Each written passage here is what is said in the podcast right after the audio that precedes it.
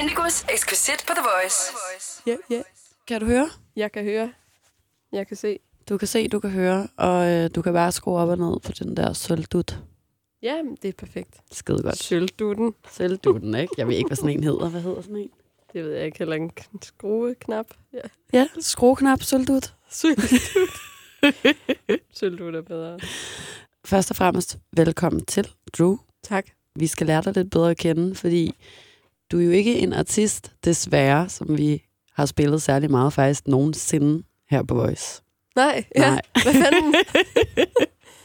Og det er en lidt akavet øh, indgangsvinkel, men til gengæld så glæder jeg mig til, at du skal være øh, Indigos ekskvisit, som det hedder, hele Mm. ugen, som betyder, at vi skal høre meget mere til dig. ja.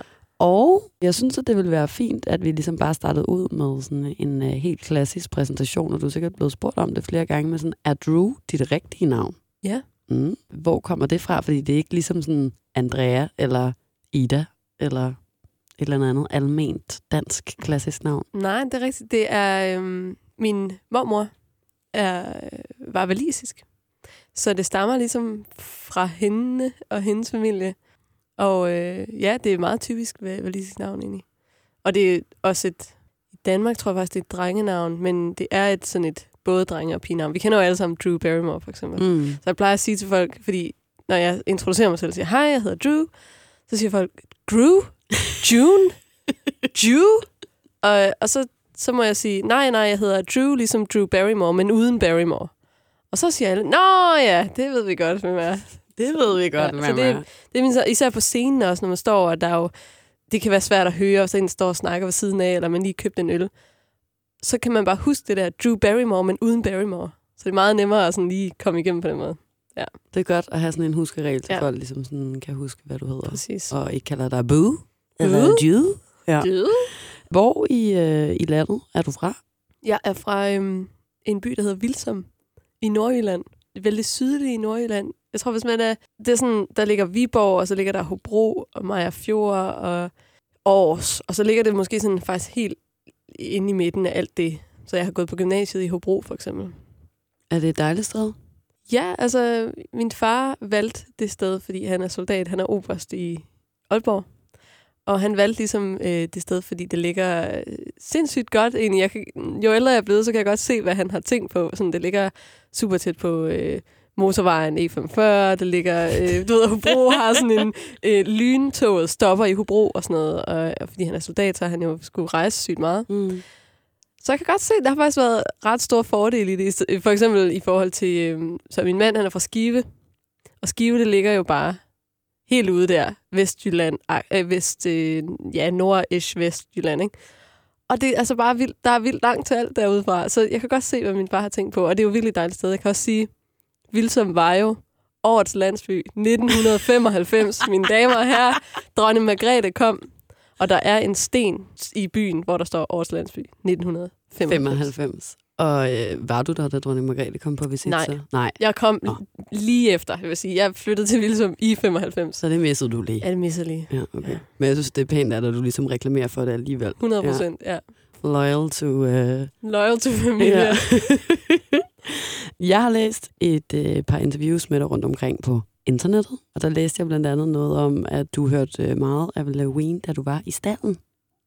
ja, nej, altså jeg hørte Avril Lavigne indenfor i, I- på værelset, Og så... og så gik jeg ud i stallen, og så stod jeg med sådan en... Øh, min far havde sådan en øh, gammel Walkman, hvor man kunne optage hen over noget bånd. Altså sådan, Mhm. Så jeg kunne optage min egen stemme på båndet i den her Walkman. Det får mig til at lyde meget ældre, end jeg er. Nej, jeg har også... Eller okay. Okay. vi er jo også lige gamle, men jeg Right. husker også Walkman. Okay, klart. Men den her Walkman, den var pisse gammel i forvejen. Men det var den, jeg havde. Og så stillede jeg mig ud i, i stallen. Og så sang jeg bare, I'm a skater boy, sitting your little boy. Og så sad jeg, sad jeg derude og sang, fordi jeg turde ikke at synge foran nogen som helst. Og jeg var på det her tidspunkt 12 eller sådan noget. Ikke? Altså, det var sådan, men jeg skulle øve mig, fordi jeg skulle blive en stor popstjerne. Så vidste du allerede, da du var 12 år, at du gerne ville lave musik? Ja, og jeg, altså, jeg har virkelig blevet spurgt meget om, sådan, "Nå, hvornår fandt mm. du ud af, at du ville det? Og, jeg, og det har jeg jo ville altid, men jeg ved simpelthen ikke, hvorfor. Altså så andet end, at det var bare et kald i livet at skulle lave musik og arbejde med det og synge og så videre. Kan du sådan huske første gang, at du opdagede, at du godt kunne synge? Mere sådan helt praktisk? Altså sådan, at du opdagede sådan, gud, det lyder sgu egentlig meget okay, det der kommer ud af munden på mig. Jeg tror, det er mere omvendt, at jeg ligesom opdagede, at andre ikke kunne synge. Altså, du ved, sådan, det der med at opdage, at der var nogen, der ikke kunne ramme en tone. Jeg var sådan tænkt, kan det virkelig passe? At du ikke kan det? Det er jo nemt. altså sådan, og det er jo, det er jo min, min, begge mine forældre har altid sunget, og, og det var meget naturligt, at man kunne det. Så, så det var faktisk mere omvendt at opdage, at andre ikke bare kunne synge. Og at du dermed var noget særligt. Noget særligt lyder altså, lidt præsentøst, men du forstår, hvad jeg mener. Ja, altså jeg, jeg tror, at det var først... Øh, kan du huske, da Popstars kørte? Ja, det kan jeg godt. Yes. Og jeg tror, at første sæson, det var ligesom den med IQ. Mm. Mm-hmm. Fede og, tider. fede tider. Og hele den der, det der med, at man skulle stille sig op fem på en række, og så skulle man synge et eller andet, og så skulle der en, der skulle vælge, hvem der sang bedst. Og de lege legede vi rigtig meget baseret på Popstars. Og der fandt jeg ud af, at det faktisk tit var mig, der sang bedst i de der konkurrencer der, eller sådan nogle venindegrupper, ikke? Mm. Og de andre synes, jeg sang godt, men jeg sang, jeg turde jo ikke synge foran andre, det var meget sådan mi, mi, mi. Så, øh, så det tog mig første gang, jeg nogensinde stillede mig op. Det var sådan en kommunale musikskolekoncerter. Jeg tror, jeg har været 14. Og ham, der spillede klaver. Så jeg havde øvet mig på Santa Baby, for det var julekoncert. og, så, øh, og så havde øh, sanglæreren, hun havde ligesom fået den idé, at, at ham her, som den anden, der gik til sang, og som spillede klaver, og som jeg udmærket godt vidste, hvem var, som gik i 9. fordi jeg var bare mega forelsket i ham. Han skulle da spille klaver til og vi skulle jo øve det her, og jeg var så vild med ham, og det var så frygteligt, og jeg var så nervøs, og jeg skulle op til den koncert. Jeg husker, jeg spiste ikke noget hele dagen, og jeg sad bare sådan og krammede min, min lille lyric-papir og sådan noget, og skulle op og synge Santa Baby for en 40 mennesker eller sådan noget. Og ham for Nine. Og ham for Nine. Ja. Det gik jo godt, men det, det var første gang, jeg stillede mig op og gjorde det, og jeg var... Jeg, jeg kunne næsten ikke huske, at det skete så blackout-agtigt nervøs var jeg. Er det blevet bedre siden med nervøsiteten?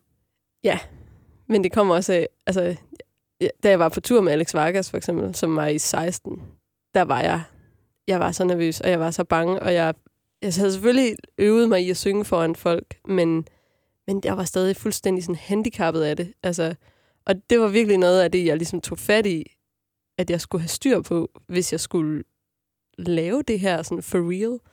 Øh, så, og det, det handler også om at, at øve sig og vide, at jeg har øvet mig så meget, og jeg er nu så dygtig, at selv mit bundniveau, selv på en dårlig dag, så er jeg skidegod. Altså sådan, det, det var sådan, det var lidt en øjenåbner at finde ud af, at komme dertil på en eller anden måde. Sådan, åh, oh, pyv her. Altså, nu, sådan, sådan har jeg det lidt nu, at jeg kan, selv hvis jeg har en dårlig dag, så kan stadig sådan præstere et eller andet, ja. Men ja, det har været en virkelig lang rejse fra stallen fra stallen af med ja. Halloween. Ja. Havde du også de der øh, stribede knæstrømper, man kunne få? Yes, fuldstændig. Ja, ja, altså jeg, jeg husker, at jeg i en periode nægtede og sådan, jeg skulle altid de grynkede på næsen, hvis jeg kiggede på pigetøj. Jeg ville kun gå i drengetøj og slips, og, og havde sådan nogle nitte armbånd og sådan ja, noget. Yes. Ej, det var altså legendetider, det ja. kan jeg godt fortælle dig. Jeg, øh, jeg talte med øh, to af drengene fra Minds of 99 forleden, mm. der også har været Indigos Exquisite, øh, Nils og Louis.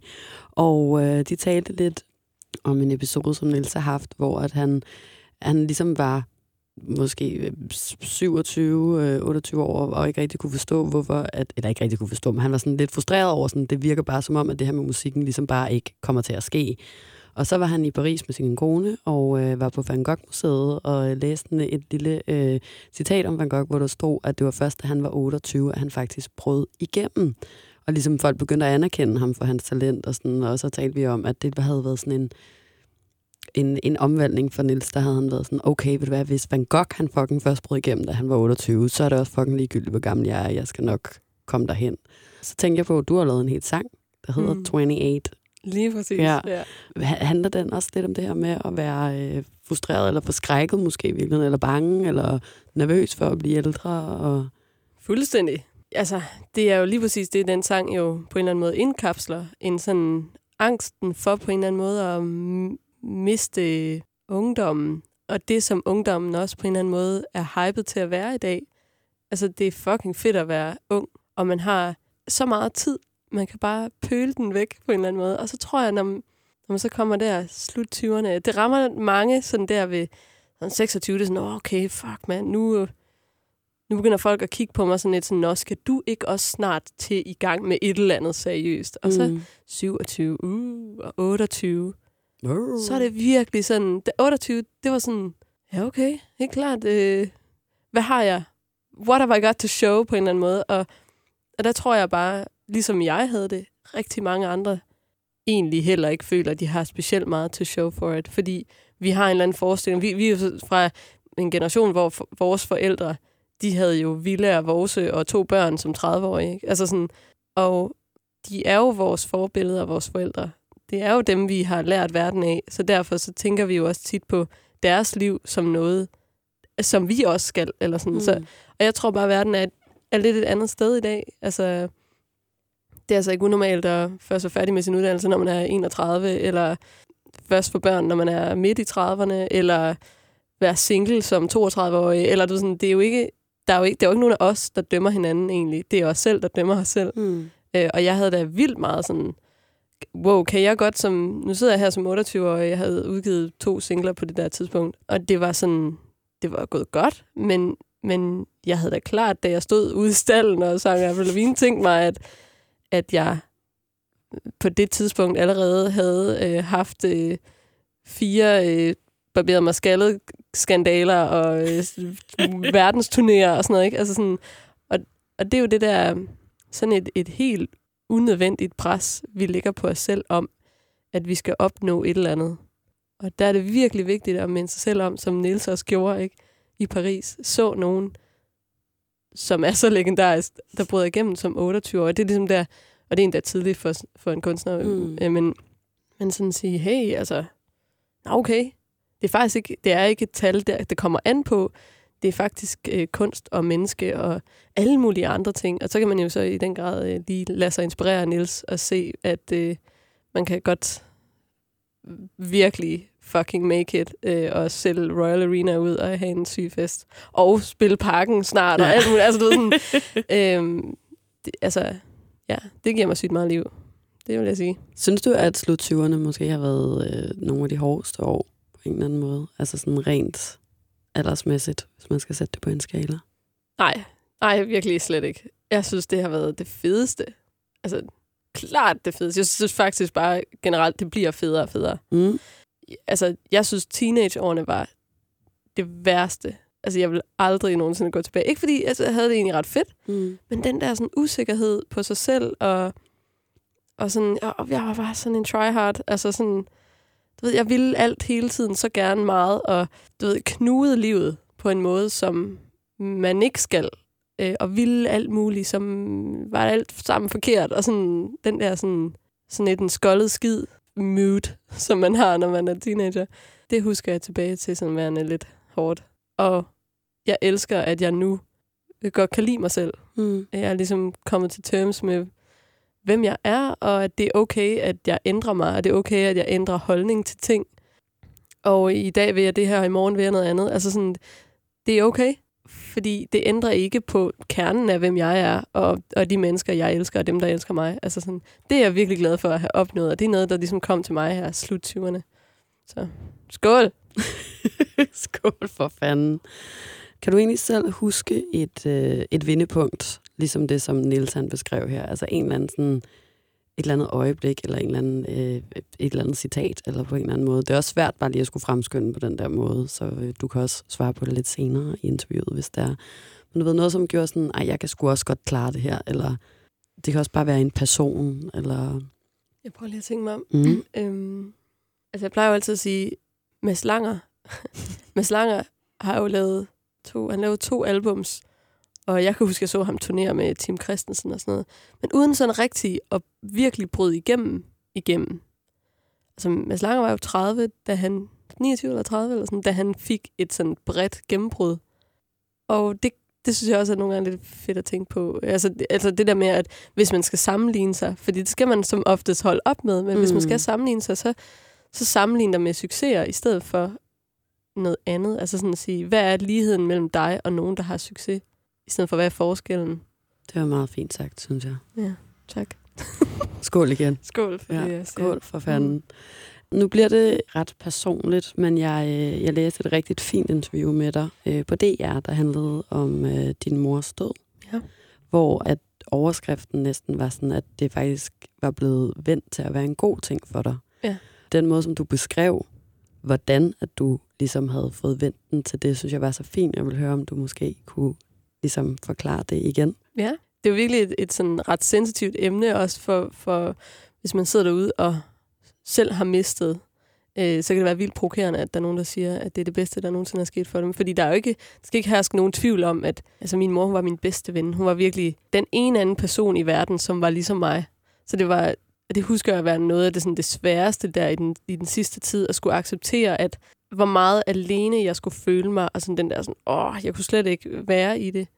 Til gengæld besluttede jeg mig for i den tid, øh, de der tre, to-tre dage, jeg ligesom havde til at vende mig til tanken om, at hun skulle dø. På magisk vis, og jeg aner ikke, hvordan jeg havde styrken til det, men der besluttede jeg mig for, at det her, det skal være en god ting. Det her, det skal ikke... Du ved, jeg, kan, jeg har ikke kontrol over det. Jeg slap ligesom kontrollen over, at, at øh, det kunne ikke være anderledes. Døden har vi ikke kontrol over.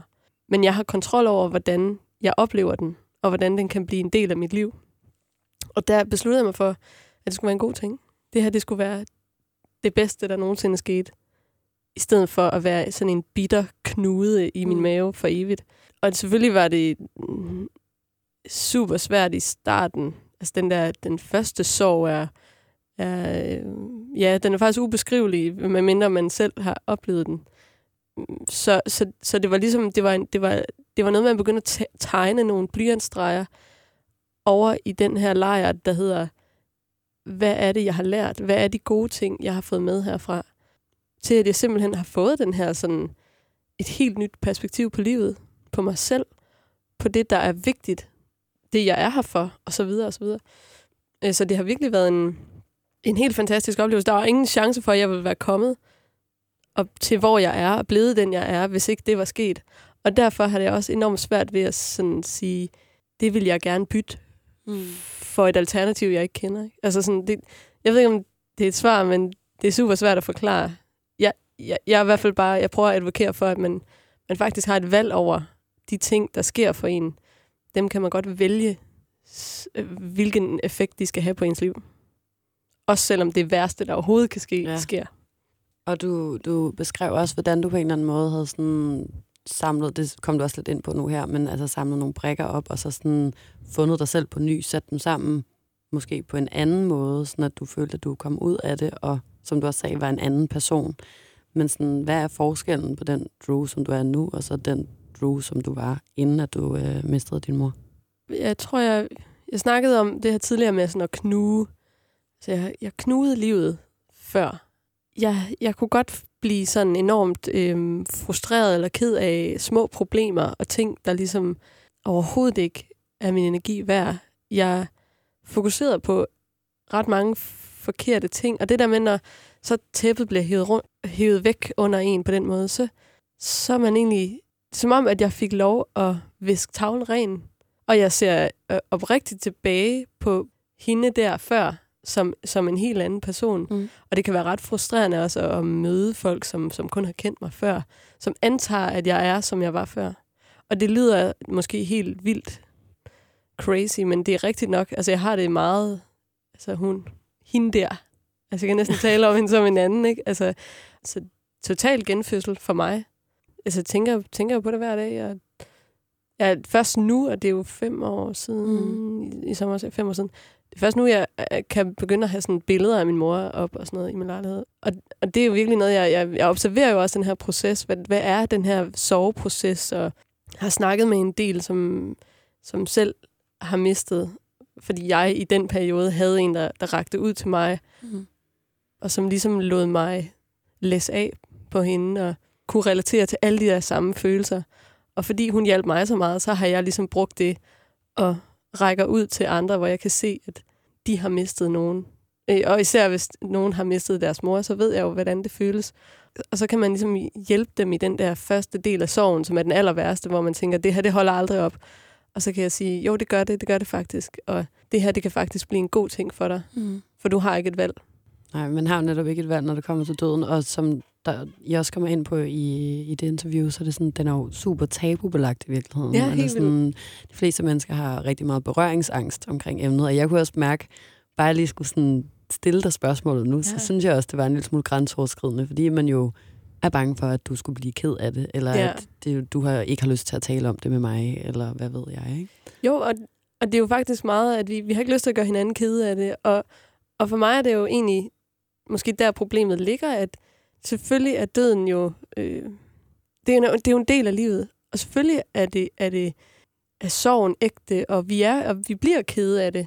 Men, men det er det her med, at, at måske er det også, fordi vi tabubelægger det, at der er den her sådan øh, ubeskrivelige... Det er sådan en krukke med en hel masse... Øh, hvad hedder de der... Altså en smadret krukke, der er blevet limet sammen, Skov. når man sådan skår, ikke? Så man sådan, ah, man tør næsten ikke at røre ved det der. Øh, så du ved, hvis vi snakker mere om døden, og det bliver mere en del af vores, vores hverdag, og om, enten at fortælle om, om vores oplevelser, eller være mere sårbare. Altså, hvad vil der ske, hvis jeg blev ked af det? Der, der sker jo ikke noget. Nej. Altså, og jeg kan jo også bare sige, ah, Ida Sofia, det har jeg ikke lyst til at snakke om. Altså, sådan, det, det må man også gerne. Altså, jeg tror, det der rum for sårbarhed og for at sætte grænser, det er jo i sig selv, at det der også er tabubelagt. Så man kan sige, de går ligesom hånd i hånd, og jeg tror, hvis vi kan komme et sted hen, hvor at, at vi kan blive mere vant til at sætte grænser, og vi kan blive mere, mere vant til også at, at være okay med at være sårbare. Fordi det er en styrke at være sårbar. Det er pisse fucking svært. Mm. Øhm, så kan vi også komme et sted hen, hvor at, at vi måske ikke er så bange for at tale om døden. Så, I don't know. Du siger mange gode ting i dag, synes jeg. Klogere. Nu, øh, Globo, nu skal vi videre til, øh, til tekstuniverset. Uh, ja. Det skal handle om øh, dit tekstunivers nu, og de tekster, som øh, du skriver, og jeg vil gerne starte med at høre om, hvor du ligesom selv finder inspirationen. Altså det behøver ikke at være en anden artist eller noget andet musik. Det kan også være fra en busk eller en gren, eller hvad ved jeg. Ja. Meget buske og grene. Øh, ja, altså jeg, jeg lytter øh, beskidt lidt til mu- musik. Altså det er frygteligt. Gør du det? Jeg lytter rigtig meget til talepodcasts og sådan noget. Det er du Og- også god til, kan man høre. Ja, ja det er derfor, jeg snakker, snakker, snakker. øhm, men det er faktisk også rigtig tit der, jeg finder inspiration i samtaler og øh, i samtaler med andre. Øhm, og jeg går meget og funderer. Det er meget sådan tænke, Mm. tænke, tænke og går ture og tænker lidt. Og nu er jeg jo så, jeg er gift med Mathias fra øh, Kostrup. Han spillede i Dene en gang. Og øh, han er en meget sådan øh, storisk, rolig mand. Så det, der tit sker, det er, at jeg går og snakker i et væk, og han nikker. Men øh, det er, fordi jeg er sådan et menneske, der skal bearbejde ting, ved at det kommer ud af munden på mig. Altså, jeg tænker, mens jeg taler. Og Mathias, han tænker ind i hovedet, og så siger han noget, når han er færdig med at snakke. Så det er sådan, det er sådan vores samtaler, de er. Så jeg ved, ved, ved, så går jeg og snakker. Men, øh, men det er jo meget sådan, jeg går meget og filosoferer over livet, og ting og sager, og de her følelser, som er så svære at forklare, og sådan en, Mm underlig situation, hvor kan man beskrive den på en eller anden måde, eller øhm, og de her små sandheder i livet, og prøve at finde dem sådan, at for eksempel 28, den der sådan, den der lille sandhed om, måske at være 28, og hvordan det er. Det er selvfølgelig ikke det samme for alle, men det der med, hvor der er jo nogle følelser, vi er fælles om. Og det, det er egentlig meget en tænketing. Og så går jeg i studiet, og så begynder jeg at lave de her puslespil. Og det er jo meget på lyrikken, kan man sige, at okay, det her det er emnet, og hvordan kan jeg ligesom kode det ned? Er der en historie, jeg kan lægge på det her emne, som er lidt mere specifik, så folk kan forstå, hvad der snakkes om?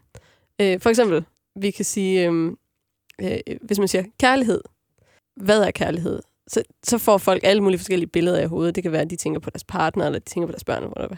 Hvis jeg siger, sådan, du ved, den der kærlighed, hvor at øh, din nevø løber med åbne arme og et stort smil hen imod dig, det er kærlighed. Mm. Eller en kærlighed, du ved, med en ny flamme, som du bare er dybt forelsket i. Og du bare kan kigge ind i deres øjne, uden at blinke i- i 14 dage i træk. Det er en helt anden slags kærlighed. Men, men kærlighed skal på en eller anden måde indkapsle begge de der to følelser. Og ved at beskrive situationen, som den kærlighed er i, så kan man ligesom switche, hvad man mener. Eller sådan, Mm. Forstår du, hvad jeg mener? Ja. Og det er jo ligesom det, lyrikken skal kunne. Der skal, ligesom, der skal være en situation og nogle ting, som gør, at man forstår lige præcis, hvilken gren af kærlighed jeg mener, eller, eller hvad nu. Og det er jo derfor, at kærlighedssange, dem er der så mange af. fordi det er så stort, og der er så meget kærlighed alle steder. Og der er så mange, der kan relatere til lige Ja. præcis det emne. Lige præcis. Ja. For år tilbage, der beskrev du øh, dig selv og din musik som en øh, faktisk også et kærlighedsbarn imellem Banks og Taylor Swift. Det har jeg bare fortrudt så meget. Altså, hvad fanden? Okay, nu her en gang for alle på The Voice, vil jeg gerne hermed sige, jeg kom en gang til. Jeg havde en gang, da jeg lige sagde det her, der havde jeg lige skrevet en sang, der måske lød lidt som Taylor Swift og Banks i en sang. Ikke? En sang. Den sang er aldrig kommet ud. Den, den kommer aldrig ud. Og jeg, og jeg sagde det, og jeg er ked af det, men det er ikke det, jeg synes. Okay, slut. Færdig med det. Jeg var også ret overrasket, da jeg læste det faktisk. Jeg var sådan, det var da sjovt. Eller sådan, det Ja. skal jeg da lige høre, om du stadig synes. Oh my god. Altså, ja, og det er bare mit råd til alle unge kunstnere. Lad være med at name drop nogle andre i at beskrive din musik, fordi det kommer bare og bider dig i røven så hårdt. Altså, Er der mange, der har, øh, der har spurgt ind til lige præcis det her? det så, jeg tror, det står i alle interviews. Jeg tror, alle interviews, der introducerer de med det der med, hun lyder lidt som Banks og Taylor Swift. Og det var sådan, nej, jeg gør fucking ikke. Altså, det ved jeg ikke, men altså... Jeg tror faktisk, i Gaffa, øh, de anmeldte mit album, og øh, fem stjerner, tak Gaffa.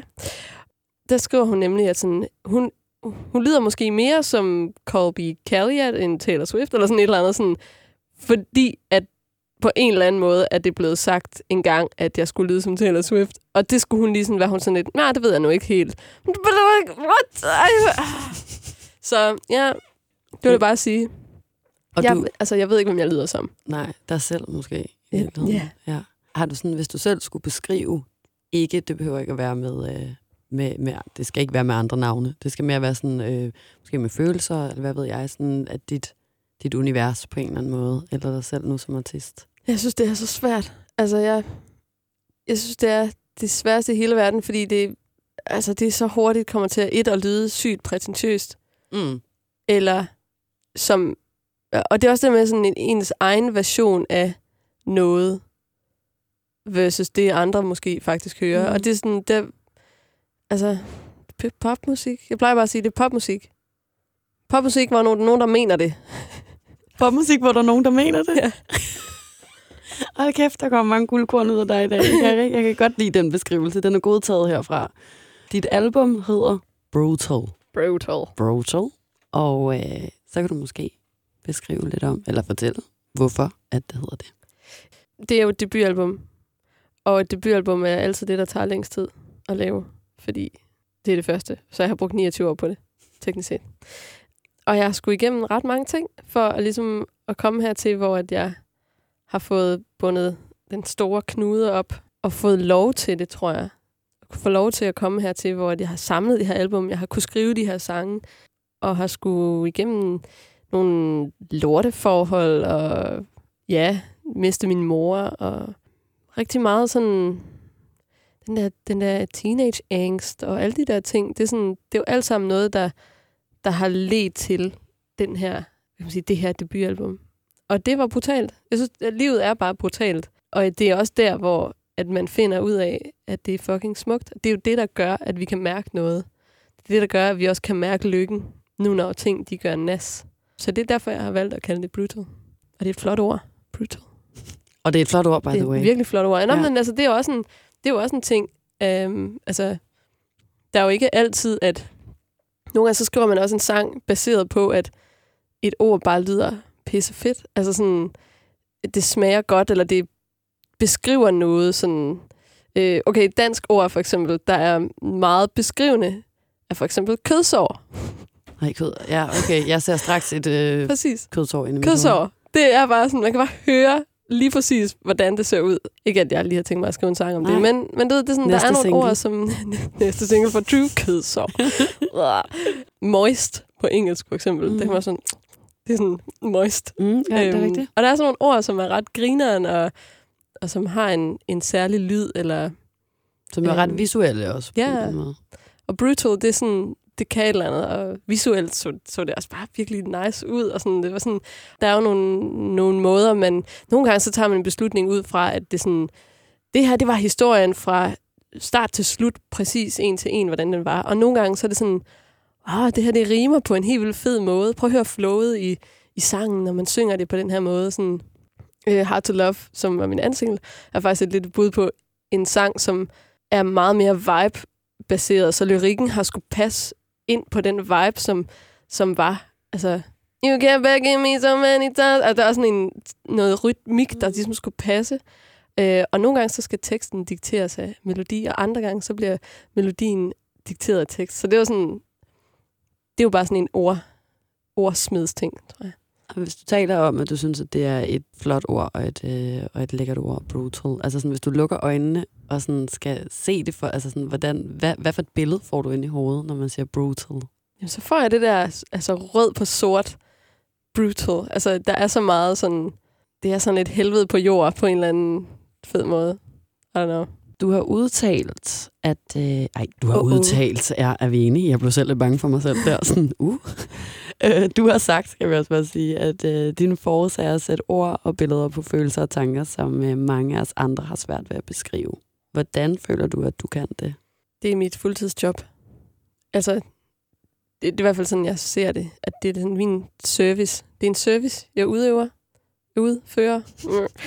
Det er Drews øh, sangservice, hvor at, øh, jeg simpelthen øh, bruger al min tid på at gå og tænke over øh, de her følelser og, og kategorisere dem og fintune, hvordan man kan beskrive dem, fordi vi har slet ikke ord nok til det. Så, og det er derfor, at billederne kommer ind og skal hjælpe os med at beskrive. Og man kan sige, jeg forventer jo ikke, at alle andre mennesker i deres travle hverdag med børn og arbejde og skal gå og også tænke på det. Til gengæld så udøver Drews sangservice så den for dem, at de kan bare høre nogle sange, og hvor at, at de kan føle sig lidt mindre alene med det, de går med. Ja, for jeg skulle til at spørge, er det, hvad er sådan, når du sidder med en sang og skriver den, hvad ønsker du så? Det er vel forskelligt fra sang til sang, kunne jeg forestille mig, men hvad ønsker du så, at den ligesom sådan skal gøre for modtageren, eller for verden, eller for, for, for, for ligesom dens omgivelser bagefter, når du sender den ud? Jeg tror, det, det vigtigste for mig, det er, at det skal være inspirerende. Og nummer to er at skabe en eller anden form for connection. Altså at både at, at lytteren føler sig forstået og ikke alene, men også at jeg ikke føler mig alene. Fordi, wow, hvor var det svedigt, da jeg udgav 28, at der var så mange, der skrev til mig, oh my god, altså, du har bare, altså det er bare, jeg sidder og tuder til 28, fordi jeg bare forstår det så meget. Altså sådan, det var bare, og det var alle aldre faktisk. Øhm, og det gjorde jo, at jeg tænkte, oh, tak, så er jeg ikke helt alene med den her Mm. følelse af at være 28 og, og sådan, altså. Så det, det er de to ting, der, der er vigtigst for mig. Jeg, jeg tror ikke, det er sådan, at jeg tænker sådan, hmm, hvordan skal jeg inspirere i dag? Det er mere sådan... Øhm, Drew Sang Service. Drew sangservice. Øh, men det er da, jeg tror, udvælgelsen, fordi jeg skriver jo mange sange, der også ikke ser dagens lys. Det er jo ligesom sådan, rør det, rør det mig? Er det sådan, jeg får den her sådan optur, sådan, åh, det her det er bare verdens bedste sang lige nu. Og, og kan jeg se på andre, som, som hører den, både kan man sige, indspilninger, når jeg spiller den, at de mærker det. Og, og, hvis, det, og hvis de gør det, så er det jo så et kriterie for, at den sang er god nok til at komme ud, kan man sige. Jeg fik øh, ud over det også lige øh, en besked fra min chef, inden vi gik i studiet, hvor han sagde, husk at spørge om model. Åh oh, ja. den Og jeg var sådan her, øh, model? Jeg var sådan, har, har Drew arbejdet som model, skrev jeg så. så sender han et link til Gulddrengs model, og siger sådan, det er hende, der har skrevet den her for fanden. Ui. Og så var jeg sådan, nå, det vidste jeg ikke. Det glæder jeg mig også til. Og, ja, okay. Jeg vil ikke tage hele æren. Øhm, det er, jeg har skrevet den sammen med Malte Ebert. Jeg kalder ham bare Malte. hmm. Det synes jeg er færdigt, at I har skrevet model sammen. Og øh, jeg kan så fortælle, at øh, jeg mødte Malte, og vi blev ret gode venner ret hurtigt. Vi havde sådan en hangout i Aarhus på, på et tidspunkt. i Det var så i 16, som maj 16 eller sådan noget. Og vi sidder bare øh, med en guitar i en park og har det for hyggeligt. Og så siger han, hey, hey prøv lige at høre det her. Jeg har faktisk tænkt på, om jeg skulle sende det her til Top Gun. Altså Malte, han er bare sådan en dude fra Vejle med en guitar, der sådan hænger lidt ud. Altså sådan, jeg ved ikke, hvordan han vil sælge den til Top Gun, men fint nok. Men jeg vil gerne sådan, er du model? Er du model? Er du med på hotel? Og jeg var sådan, det er så dumt, det der. Altså sådan, jeg kan slet ikke. Og jeg var på det her tidspunkt, der tog jeg mig selv enormt alvorligt, og jeg var virkelig sådan, I'm a serious writer. Og så var jeg bare sådan, fuck, det er grineren. Fint. Tænkte ikke så meget mere over det. så var vi på SWAT Festival, og Malte blev ved med at gå og synge det her, er du model, vil du med på hotel, til alle mulige randoms. Og så mødte vi øhm, nogle folk fra Universal, og øhm, de var sådan, hey, sæt jer ned og skriv den der sang, det er sgu da meget grineren, og sådan. Og så skrev vi den hjemme hos mig en onsdag eftermiddag, og øh, jeg vil gerne sige, at jeg, altså, jeg havde ingen... Der var jo ligesom det her omkvæd, er du model, er du model, det havde Malte ligesom. Øh, og jeg havde, jeg havde ikke forestillet mig, hvad der skulle ske med den her sang. Jeg havde bare tænkt, det er jo meget sjovt. Så er den jo færdig. Så kan vi have det grineren over den. Med en bajer eller sådan noget. så det skete. Jeg vil, altså, alle dage vil jeg have, er du fra Next Scoop, 2PM eller Unique Models på mit CV. Og det synes jeg er... Det er jo super grineren. Altså, det er en grineren historie. Jeg havde, ikke, jeg havde slet ikke tænkt, at den skulle blive et kæmpe hit, som den blev. Og øh, ja, altså Malte er genial. Det er bare det eneste, jeg kan sige. Men var Malte overhovedet gulddreng på det tidspunkt? Ja, hvem er gulddreng, og hvem er Nå Malte? ja, altså, det er jo... Det synes jeg er faktisk er, s- er ret svært at svare på. Nogle gange, så, så, så ved jeg ikke, hvor langt væk gulddreng egentlig er for Malte, og hvor langt Malte er for gulddreng. Men øh, genial, det er han. 100 procent. Den samlede enhed af, hvem der Ja, end er. Jacqueline Hyde. Ja. Men det er også, altså sådan, jeg tænker bare, hvad, hvad, I sad og skrev den, så blev den færdig, og så lyttede I på den, og så tænkte jeg da bare sådan, det er hyggeligt, det er sjovt, øh, sådan skål. Og så ikke sådan videre over det, I tænkte ikke sådan, okay, det her kunne faktisk godt gå hen og blive øh, Danmarks største sommersang næsten. Overhovedet ikke. Eller det gjorde jeg i hvert fald ikke. Jeg var bare sådan, held og lykke med det. Det er sgu da sjovt. Men vi, tog den så, altså, vi skrev den bare på guitar derhjemme, og så tog vi den over til en af mine kammerater, der hedder Christoffer Fuglsang, som nu altså, er en stor dansk producer, som laver en masse ting med forskendelser og så videre. Og vi var jo bare sådan nogle grønne der i Aarhus. Og øhm, tog den over til ham. Han lavede et sick beat, som er altså det der intro-hook der. Mhm. Det er jo bare øh, Christo, der har lavet det. Og det gik lidt hurtigere, end vi egentlig havde lavet den. Det var sådan helt bossa nova-agtigt det- nede på guitar øhm, i stuen. Og så gik det lidt hurtigere på den der produktion. Det var sådan, det var sådan Malte, han skulle lige sådan... Åh, han skulle synge lidt hurtigere. Og, sådan. og så var vi sådan, nej, det skulle måske også meget fedt. Og sådan, så er der lidt mere gang i den. Og sådan, og så, øh, altså jeg tror, at det, alt det her, det skete jo måske to uger, før den kom ud. Altså det, var, det gik så hurtigt. Så jeg, altså det var, det var en vild tid. Jeg var altid, jeg, jeg kan huske i starten, så var jeg sådan, jeg skal fandme ikke have mit navn på det der. Det er jo for sindssygt. Og, sådan. og nu, altså, nu tager jeg den da. Jeg synes godt, du kan være stolt. det er meget fedt. Ja, Det sgu da Det synes jeg fandme også. Det er eddermame sjovt. Ja. Vi skal videre i teksten. Vi er nået til øh, det, der hedder Analyser din egen tekst, hvor vi øh, skal tale lidt om nogle af de ting, som du har skrevet ned i nogle af dine sange. En personlig favorit af dine sange hos mig. Hvordan udtaler man den sætning? En af mine Min. personlige favoritter Ja. ja. Ja, er den, der hedder All the Thing That I'm Not. Hedder den det? All the things I'm not. Ja. I'm not. Ja, ej, mig lige snart skal tale engelsk, så bliver jeg lidt nervøs. Jeg er så dårlig til det. Øhm, og jeg har faktisk lige printet noget ud her, fordi så synes jeg, det lyder bedre, hvis du lige ligesom læser Alright. op fra teksten. Okay. Så skal I jo høre mit flotte engelsk. Jeg føler, du er dygtigere end mig. Jeg har, fa- jeg har, fakt, jeg har jo faktisk en, en rigtig fin... Jeg kan alle mulige accenter også. Kan du det? Ja. Nå, men det kan være, du skulle... Altså, du, der er frit slag, hvad for en accent du vil tale All med. the things I'm not. Øh, jeg ved, ikke, øh, man, kunne jo, øh, man kunne jo... Hvad er det, jeg skal lave? All things? Hvor er den hen? Den er her. Hvad betyder det her? Never thought that anyone could love me. Ah, never thought that anyone could love me for all of the things that I'm not. Og det kan jo godt være, at lige når man ser det, at det giver lidt sig selv, hvis man bare oversætter det. Men jeg tænker mere sådan, hvad gjorde, at du havde sådan brug for at skrive den sang? Jeg var virkelig, virkelig overrasket over, at der var nogen, som kunne elske mig for alt det, jeg ikke var. Altså, det var faktisk en kæmpe sådan, hvad hedder det, revelation. Altså, jeg, jeg var virkelig sådan, fordi alle mine, mine, mine forrige forhold, siger man det, forrige, Mm, Ja, ja, det, for- tidligere. tidligere forhold, alt det, der altid var galt, det var fordi, at jeg var utilstrækkelig, eller de var utilstrækkelige på en eller anden måde. Og, at, og det var ligesom sådan, da jeg så ligesom mødte Mathias, og oplevede, at det ikke var altså den her sådan mere ubetingede kærlighed, som ligesom indkapslede også, altså sådan, det var også fordi jeg var dårlig, altså det gør ikke noget, jeg var dårlig til at rydde op, eller at jeg snakker for meget, eller øh, whatever, alle de her ting, jeg ikke er. Øh, at øh, min krop ikke er en perfekt krop, til jeg er øh, 84, eller sådan til nogle tanker, jeg ved, som kvinder, så kan det godt lidt blive en ting, ikke? At vi skal altid have sådan nogle perfekte 22-årige spændstige kroppe. Og, og jeg har aldrig nogensinde følt mig så glad for min krop, fordi at der var nogle andre, som på alle måder bare accepterede 100% og synes, det var for fedt, lige præcis som den var. Altså sådan, det, så, så der, det, det indkapsler så mange ting, at sådan, når man, også selvom jeg er utilstrækkelig, så er jeg worthy of altså, ubetinget kærlighed. Mm. Øh, og at det også på en eller anden måde var en åbenbaring, at jamen, findes der overhovedet, altså er kærlighed, der ikke er ubetinget, er det ægte kærlighed? Er det kærlighed? Eller er det bare sådan fascination eller kontrol, eller sådan, du ved, min ekskæreste, som, som ligesom var sådan, jeg elsker dig, men du skal altså lige tage og lade være med da, da, da, da, da, da, da, da, da, eller jeg elsker dig, men du skal helst ikke lave musik.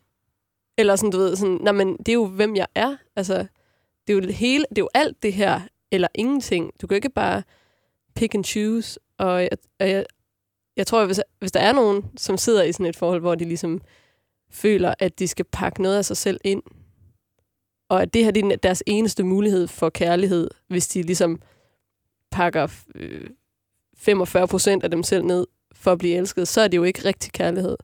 Det kan godt være, at det er ikke sådan noget, jeg skal sige på radio, men altså, Det må du meget gerne. ja, det er okay ikke at acceptere, ikke at blive accepteret 100%. Altså sådan, det må man gerne, og man må gerne gå ud og sige, jeg vil have en, som synes, jeg er perfekt, som jeg er, og jeg gør lige, hvad jeg vil, og det er også okay. Altså sådan, og det, har, det fandt jeg, og så skrev jeg den her sang, som ligesom var sådan, med udgangspunkt i alt det, jeg ikke er. For eksempel total kliché om morgenen, og øh, sover længe, og øh, snakker for meget, og alle de der ting. Ikke? Hvis man er i et forhold, hvor man, altså hvis ikke man har prøvet nødvendigvis at være i et forhold, som du for eksempel er i med Mathias nu, og faktisk få åbenbaringen af, Gud, der er en her, der elsker mig for alt, hvad jeg er og ikke er mm. på én gang, så er det faktisk ikke sikkert, at man nødvendigvis har opdaget, hvad for en slags forhold man er i nu. Mm. Nu talte du ud til sådan, hvis man er i et forhold.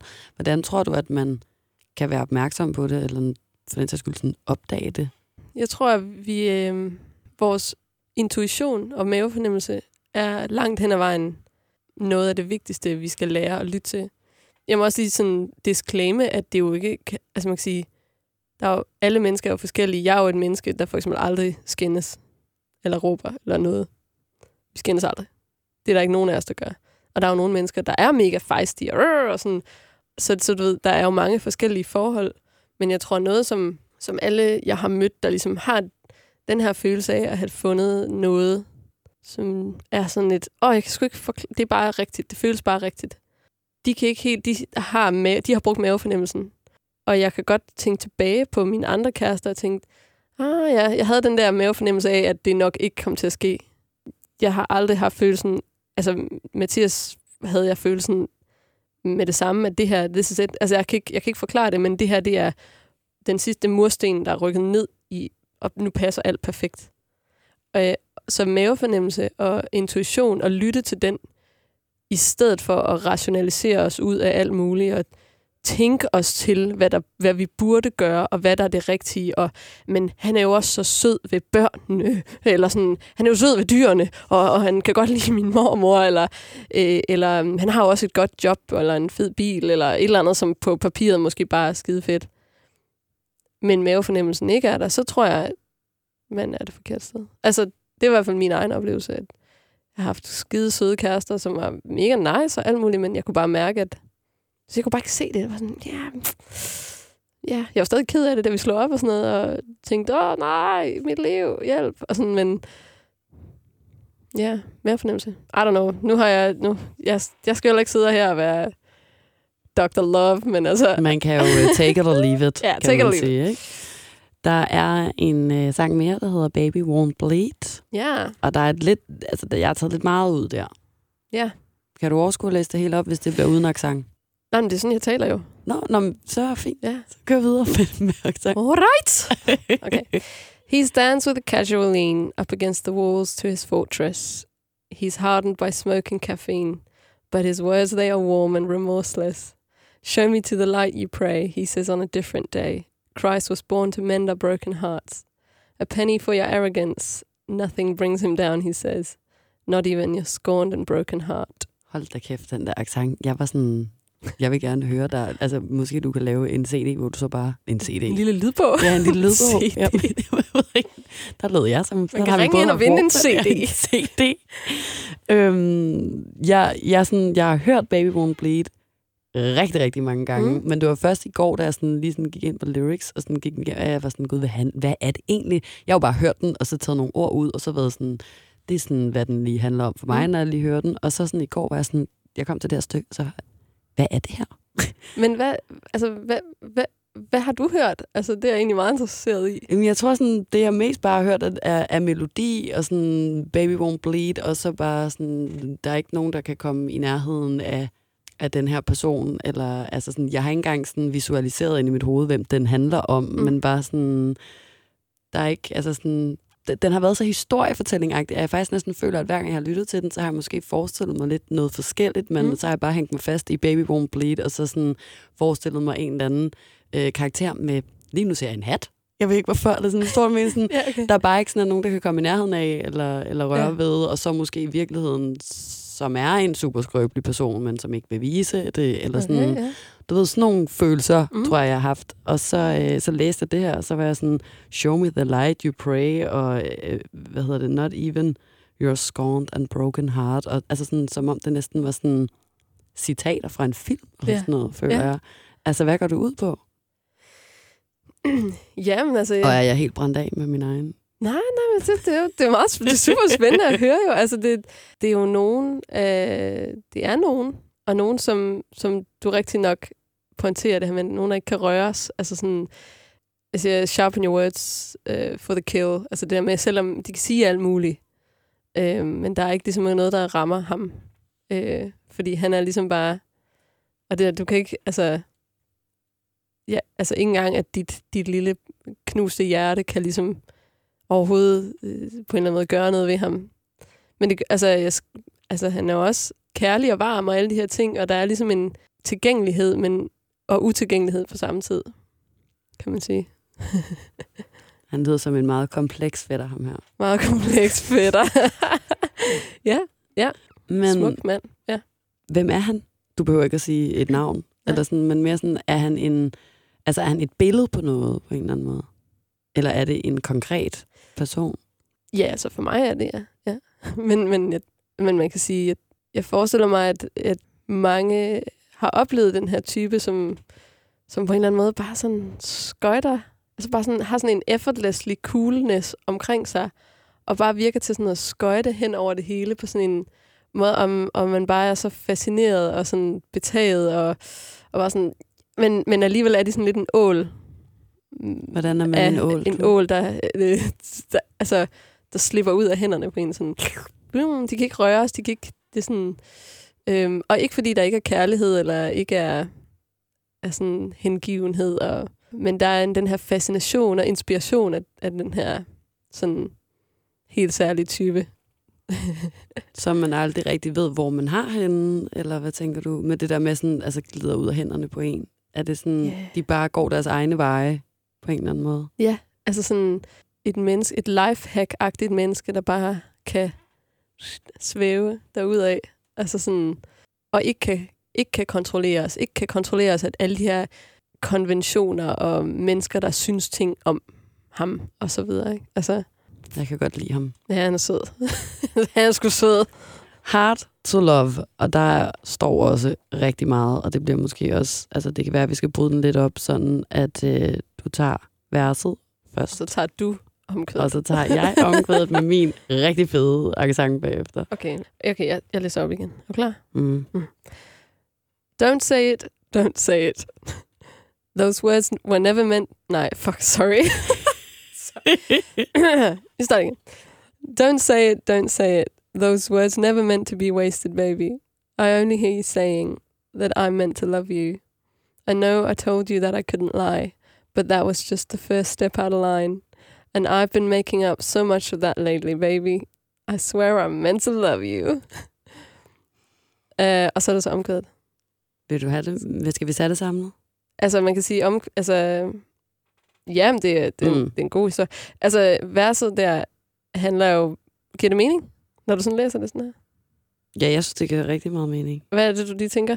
Altså, jeg, for mig, så har den sang sådan mindet mig om et forhold, jeg selv har været i på et tidspunkt, hvor jeg følte, at jeg gjorde mig super umage, og, og, og, og uanset hvad jeg fucking end gjorde, så var det bare aldrig helt nok. Og der kan vi tale om en, som jeg også følte var en ål. Altså, som Mm. er... Altså, jeg kunne aldrig nogensinde... Jeg havde aldrig nogen hook i ham. Jeg vidste aldrig, hvornår jeg så ham igen. Jeg vidste aldrig, hvornår jeg hørte Mm. fra ham igen. Og øh, det eneste, jeg ville i hele verden, var at elske ham og blive elsket tilbage. Ja. Og jeg følte egentlig, at jeg blev elsket tilbage, og jeg følte, at vores kærlighed på mange måder var lige. Men det var vores relation øh, bare ikke. Eller Mm. sådan mm. vores roller over for hinanden. Hvor jeg var konstant underhånden i det forhold, Ja. og, og jeg gjorde mig bare så umage. Og det var bare så svært at få lov til at blive lukket sådan helt ind, og Ja. at få lov til sådan at ligesom at blive accepteret, og, og, eller sådan, at han ligesom vil være sådan, ja, okay, nu åbner jeg op, nu fortæller jeg dig, hvorfor at jeg er så svær at komme ind til, eller hvorfor at jeg ikke engang selv kan holde ud at være i mit eget hoved, Mm. eller sådan.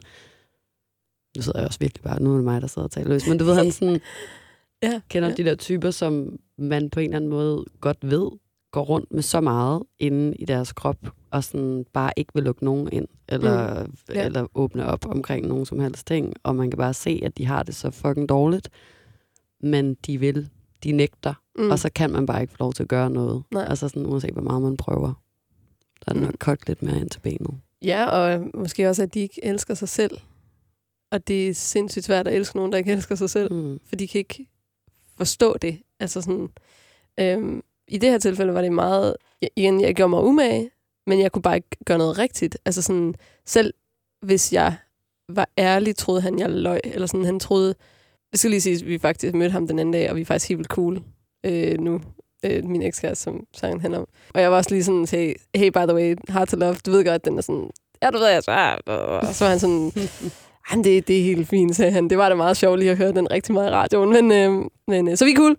Men, men jeg kunne ligesom ikke gøre noget rigtigt. Altså sådan, han kunne finde på at sådan sige, nu skal du ikke være mig utro, hvis jeg skulle i byen og sådan noget, hvor jeg bare var sådan, jo, altså, what? Altså, jeg, jeg tror bare, jeg følte, at hans tiltro til mig var bare nul, og, og jeg sådan tænkte, er det virkelig det, du synes om mig? Sådan, og, og, jeg, og jeg er ret dårlig til at lyve, men det blev jeg bare vildt altså jeg begyndte bare at lyve, og sådan lidt, det vil sige, gemme lidt på sandheden, altså det man kan sige alting. Og det, Hvorfor? fordi at han blev vildt ked af det, eller sur og lige pludselig, jeg var meget jaloux og sådan noget, hvor jeg bare tænkte sådan... Øh, øh, du Så ved, også sådan, selvom du ikke havde gjort noget, så Ja. kunne du finde på at lyve om... Eller sådan, ja, ja, præcis. Det der med sådan begynde at sådan... Ja, ja og det er sådan små dumme ting, sådan... Øh, ja, altså, fordi det var, det, jeg vidste aldrig helt, hvad det var, han der ligesom ville trigger, at han gik i sådan et, sådan, så gik han helt ind i sig selv, ligesom ham, du fortæller om, altså sådan, og gik bare surmulet i tusind år. Og så kunne man sådan gå rundt og liste. Og jeg var bare sådan, oh my god. Og så skriver jeg så i omkvædet, uh, you make it so, so hard to love, you. I won't give you that slow, so kind of love, yeah. I keep getting it wrong when I try to love you. I can't get in the zone, because you need someone who wants to try so hard to love you. Altså, jeg... jeg ej, okay, det er måske mega personligt, men sådan, den der sådan, øh, nogen, der ligesom insisterer på at sige, jeg elsker dig, mens man har langsom sex. det er der ikke nogen, der gider. og det gad jeg ikke. Og det kunne jeg simpelthen ikke holde ud. Det var simpelthen, han bare brug for nogen, der, der virkelig gerne ville alt det der. Altså, og virkelig gerne ville prøve hårdt at elske ham på hans måde. På hans måde. På hans måde, som han synes, at det var rigtigt. Og det var bare virkelig, virkelig ikke mig. Men det tror jeg, vi har lært sygt meget af begge to. Og jeg har aldrig nogensinde sagt, altså, at jeg, elsker, altså, jeg elsker dig. Altså, øh, e- efter det, fordi det var sådan, øh, han, det var ligesom om, at han sagde, jeg elsker dig, for at jeg skulle sige det tilbage. Mm. Hvor at det, så kan det godt være, at han, at jeg er meget i tvivl om, han egentlig mente, altså forstod, hvad jeg elsker dig betyder. Fordi det kost, altså det er en gave, du giver, det er ikke en gave, du får. Øhm, men det der med at sige, jeg elsker dig, og så kigge og vente på, at man får det tilbage. Og, og det, øh, der besluttede jeg mig for, at det, jeg elsker dig, det er nogle ord, jeg kun siger, når det virkelig, virkelig, virkelig batter. det var faktisk noget af det, Mathias og jeg, vi i starten snakkede om, sådan, jeg elsker dig. Det er faktisk ikke noget, jeg har behov for at sige. Og det siger vi ikke til hinanden. Det siger I ikke til hinanden? Nej. Har I aldrig sagt det til hinanden? Nej. Jo, Mathiasen sagde det, da han friede til mig. Ej, nu blev det meget personligt, men han sagde det, han. Og det betød jo så fucking meget, at han har sagt det til mig én gang, og jeg glemmer det aldrig. Det der er, når man siger, når man aldrig siger, øh, jeg elsker dig, for det er mega nemt at sige tre ord. Til gengæld er det meget svært at vise nogen, at du elsker dem på daglig basis. Man skal faktisk gøre så meget mere umage, hvis man tager det ud af repertoireet, at man kan sige, jeg elsker dig, så skal man gøre en masse andre ting, for at vise den person, at man elsker dem. Så skal man rent faktisk stoppe op og lægge sin fucking iPhone og give dem en lang krammer og kigge dem i øjnene og spørge dem, hvad de har lavet. Og øh, alle de der små ting, som man godt kan glemme i en hverdag, fordi man bare siger, ja, det er godt, skat, kan du lige hente noget mælk? Ja, ja, tak, tak, jeg elsker dig, hej, hej. Altså, du ved, så, så udvander vi nogle ord, som, som er meningen skal betyde så meget mere, end, ja, det er godt, ja, hej, hej, jeg elsker dig, hej. Altså, forstår Husmælken. du? Husmælken. Øhm, så der er gået inflation i, jeg elsker dig, synes jeg. Og det, øhm, og det, er, det har vi, det, altså, det synes vi er super fedt, fordi man skal gøre sig mere umage. Så længe der også er en konsensus om det i forholdet. Præcis, lige præcis. Og at det ikke er den ene, der går rundt og siger, jeg elsker dig, jeg elsker dig, ikke kan forstå, hvorfor der aldrig kommer tilbage. Præcis. Og det handler om, at man skal tale om, man skal tale om de der ting. Og vi har bare været sådan et, hey, vi gider ikke at spille efter de der regler. Mm.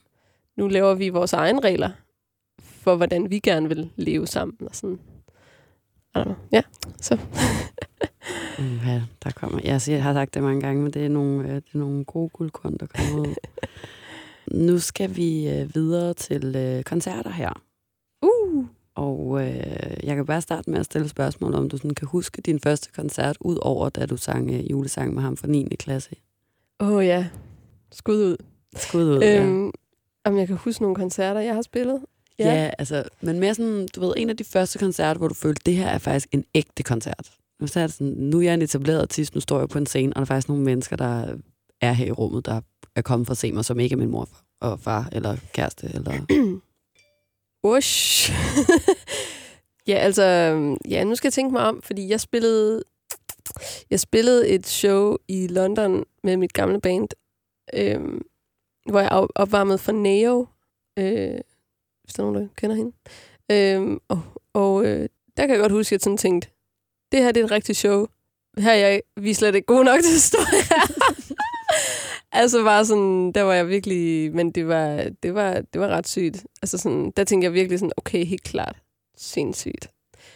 Som Drew var det jo faktisk, det kan godt være, det er en sjovere historie egentlig, men altså, jeg havde jo lavet nogle sange, øh, og sendt ud til sådan alle, jeg overhovedet kunne samle en e-mail på, der havde noget med musikbranchen at gøre. Og jeg stod altså på Store Vega en måned efter sammen med Alex Vargas. Altså, jeg er fuldstændig sindssygt. Nej, sindssygt. Øh, så, sådan, så det var ligesom... Jeg havde ikke engang nået at tænke, wow, nu sker det, fordi det var bare sådan, zak!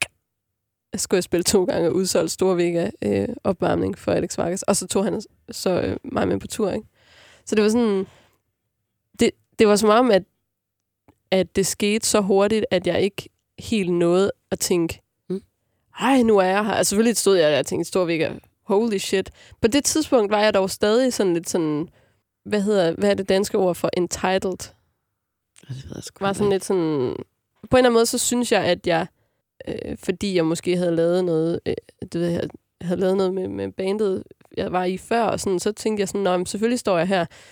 Jeg, altså sådan har jeg det egentlig underligt nok ikke mere. Jeg er blevet tusind gange mere ydmyg, end jeg var engang. Så jeg, altså, det var kæmpestort at stå der. Og jeg, og jeg, jeg vil ønske, at jeg, altså, det er derfor, jeg er glad for, at jeg først har fået lov til at gøre det her nu, og ikke Mm. da jeg var øh, 20, fordi jeg tror, at da jeg var 20, der var jeg bare alt for sådan, mig, mig, mig, mig. Altså sådan, jeg, jeg og jeg ved ikke, om det var et svar. Det var Måske et vi skal rigtig fint svar, synes jeg. Nej, det var rigtig fint. Kan du godt selv lide at gå til koncert?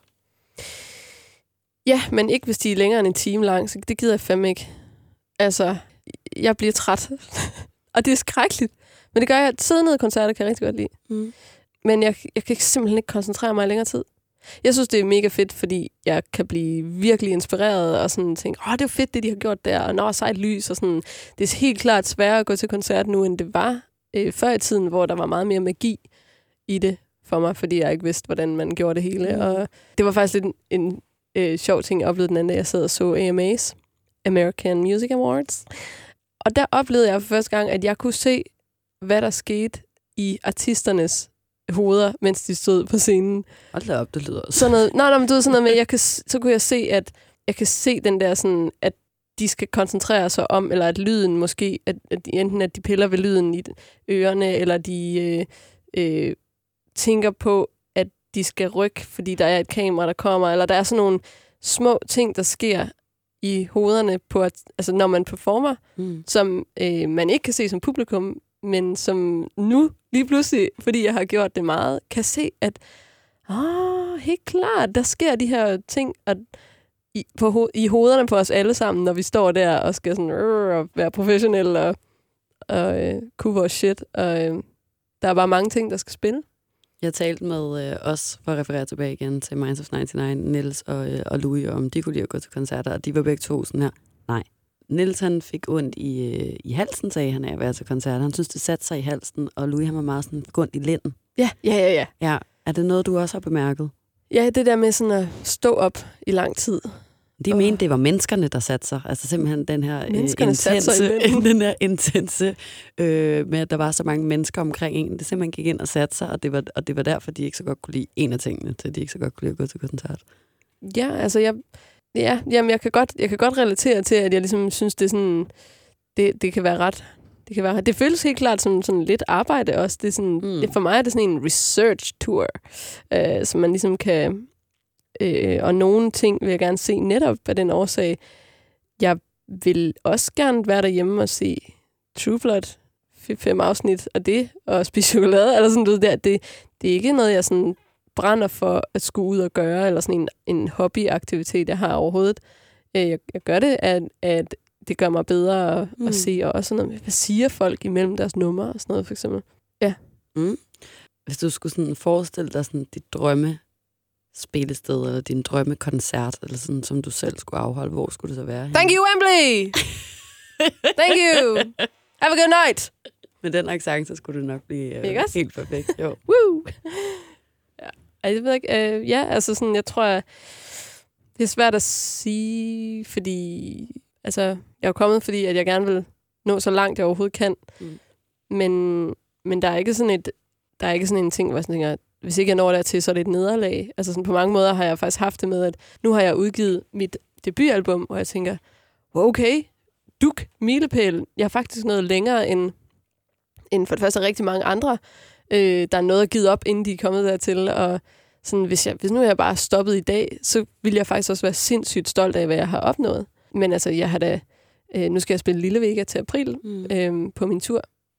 Øh, og jeg ud, havde et udsolgt idealbar i oktober. Så jeg har det da sådan, okay, idealbar, Lille Vega. Vi skal selvfølgelig op i Stor Vega. Øhm, så, så jeg glæder mig rigtig, rigtig meget til sådan at kunne sætte den milepæl også. Det er for det første et fantastisk venue, men, men det er også sådan en, det er sådan lidt en ting, en sådan lille medalje mm. at få, øh, synes jeg, i, i København, ikke? Og, og kunne få lov at spille det. Så altså, ja, jeg går med the flow. Der And skal see where nok- we go. Der skal du nok. You are going to Storvega, girl. nu skal vi til det sidste, og det er et par lytterspørgsmål. Okay. Og øh, det første, det lyder sådan her. Er du bange for at blive ældre, og hvad synes du er det bedste ved at blive ældre er? Du har jo været lidt inde på det tidligere ja. Ja. i forbindelse med 28, men Nej, jeg er ikke bange for at blive ældre. Og det bedste ved at blive ældre, det Mhm. er, at man ved mere. Altså, jeg ved mange ting. Jeg kan være kloge og men med lidt mere sådan tyngde, og sådan begynde at pege med pipen og sådan nogle ting. jeg skal have mig en pibe og pege med, jeg tror skulle jeg. at sige, sådan en synes jeg vil klæde dig rigtig godt. Særligt hvis du peger med den her runde hånd. Det er en stor pibe, forestil mig. Ja. mm, mm. Mm. Hvorfor valgte du at øh, synge Let Me Love Ya, og hvad betyder den for dig? Eller you? Altså, det er jo... Jeg tror, det er en af mine yndlingssange. Altså sådan, jeg har ret mange yndlingssange, men den der, det er virkelig... Jeg har hørt den, da den kom ud dengang, hvor den hittede. Der hørte jeg den på repeat i et halvt år. Altså, bare sådan, når jeg hører introen, så bliver jeg bare sådan, oh my god. Jeg elsker den sang så meget.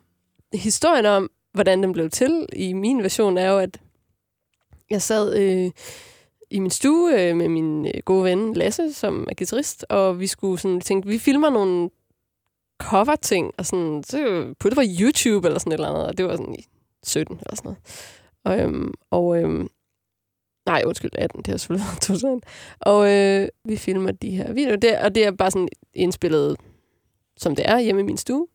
Og så tænkte jeg ikke så meget mere over det, og jeg havde ligesom sendt dem til min øh, øh, A&R, som sidder på mit pladselskab, som, som er ligesom ham, der er ansvarlig for al musikken og det, vi udgiver. Og jeg tror sådan et halvt år efter, vi havde indspillet det, så siger han i et møde, hey, hey, hey venner, vi skal lige høre det her. Prøv lige at høre, hvor sygt det her det lyder.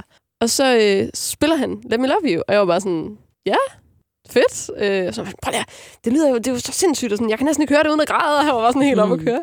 Og så var jeg sådan, okay, sådan, skal, vi ikke, skal vi ikke udgive det her, sagde han så. Og så var jeg bare sådan, øh, jo, altså, det er min yndlingssang. Altså, jeg elsker, at jeg elsker den her sang, så at den kunne blive en del af, hvad kan man sige, af mit repertoire, ikke mindst, og, og så en del af albummet, er jo bare for, for fedt. Altså, jeg synes, det er en, det er en sindssygt fed, øh, hvad kan man sige, facet at have med mm. på det album.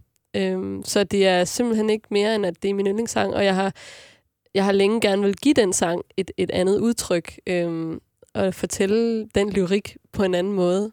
Der er et mere her af Pocahontas, din yndlings Disney-karakter. Det er hun ikke, nej. Jeg tror faktisk, jeg tror faktisk det er um, Belle. Belle? Skønheden over det? Ja, ja. Hvorfor? Det er min yndlings Disney-film. Jeg elsker den så meget, ja. For hun er sej. Hun er sådan, du ved, hun er bare boss. Hun giver ikke en fuck. Hun gider ikke giftes med ham der, den grimme store der, og hun vil gerne læse bøger, og øh, sådan er sådan lidt mere sådan, hun vil gerne, hun er sig selv og independent, og det kan jeg godt lide. Mm, altså, jeg havde faktisk, nu, nu når du lige riser det op igen, så kan jeg godt huske det. Fordi ja. først var jeg sådan, Bell, hun var lidt kedelig, var hun ikke det? Men Ej, det var hun overhovedet hun ikke. Ja, mega hun sig, ja. løber ud i den der mørke skov og ja. op på slottet og ja. bliver kærester med et udyr. Og bare sådan, no, go away til alle. Ja, ja hende kan jeg også godt lide faktisk i det hele taget en film, det godt kunne være, at jeg lige skulle hjem og catch lidt op på. Ja, det kunne man godt lide med en varm kakao. Og hun har mange flotte kjoler på, og det var jeg fuldstændig obsessed med som barn, at når jeg, jeg kunne sådan dreje rundt og sætte mig ned, og så, lagde, og så kunne kjolen ligesom lægge sig perfekt rundt om mig, hvilket den aldrig gjorde. Og jeg kunne, jeg var sådan, hvorfor fuck sker det her ikke for mig? På, fordi på ja. filmen, så gør hun bare sådan, Wii! og lægger sig ned. Og så, men det er jo en tegnefilm, og det vidste jeg bare ikke, da jeg var fem år gammel. Endnu en fed ting ved at blive ældre. Præcis. Ja. Delusion. Det, øh, det sidste spørgsmål er sådan her, øh, og det tror jeg er en, der er inspireret af den øh, Dua Lipa-kampagne, vi har lige nu, hvor man skal sige, hvad man vil gøre, hvis man er verdensminister. Det er ikke rigtig en ting, man kan blive, men forestil dig, at du øh, kunne rule hele verden. Hvad vil du så gøre? Bare en enkelt ting måske. Der er nok mange ting, man gerne vil lave om. Altså, det, det er faktisk, jeg tror, at, altså, jeg har sagt rigtig mange ting, jeg vil gøre, hvis jeg var verdensminister. Men lige på stående fod, så er der intet, der kommer til mind. Øhm, hvad vil jeg gøre? Er det nemmere, hvis vi cutter det ned til Danmarks statsminister? Du bare kunne bestemme. Det er også bare svært at vælge, fordi man, ligesom, man kan vælge jo alt, man overhovedet. Alt. Og så, altså, jeg tror, jeg ville sådan, lave sådan en en blanket, alle våben skal destrueres-agtig. Altså sådan, man må ikke have våben. Men jeg, altså, det er jo super, fordi så er der så mange andre ting, vi også skal tænke på. Så sidder folk bare og laver snitter sådan en tandbørste til en kniv og sådan. Men øhm, ja, jeg tror, jeg vil, jeg vil nok gå sådan hårdt på sådan skydevåben og sådan noget. De skal bare eradikeres fra overfladen, jordens overflade. Okay. Hvad, måske lidt, være lidt en klimafætter på den. Sådan, ingen fucking olie, nu må I stoppe Stop jer selv. Det tror jeg også, du vil blive populær på. Det er nok mange, der gerne vil have, du, øh, du havde fokus på. Men man kan sige, hvis nu man siger, først lige get rid of guns, mm. og så blive klimafætter, fordi hvis nu man er sådan en, der siger, I må ikke grave olie op med os, og man ikke har eradikeret skydevåben, så kan det godt være, at man bliver skudt. Men hvis nu man lige havde sørget for, at alle våben var fjernet, og så begyndte der sådan at være sådan, hey, hey, altså, hey, ja. hey, hey, så kommer de efter dig med den snittede tandbørste, ja, du præcis. sagde før. Men det er lidt nemmere at løbe fra, måske. ja, det tror jeg også. Det synes jeg er en, øh, en taktisk rigtig, rigtig god plan, du har lagt der. Tak fordi du har lyst til at være med. Selvfølgelig. The Voice. Indigos eksklusivt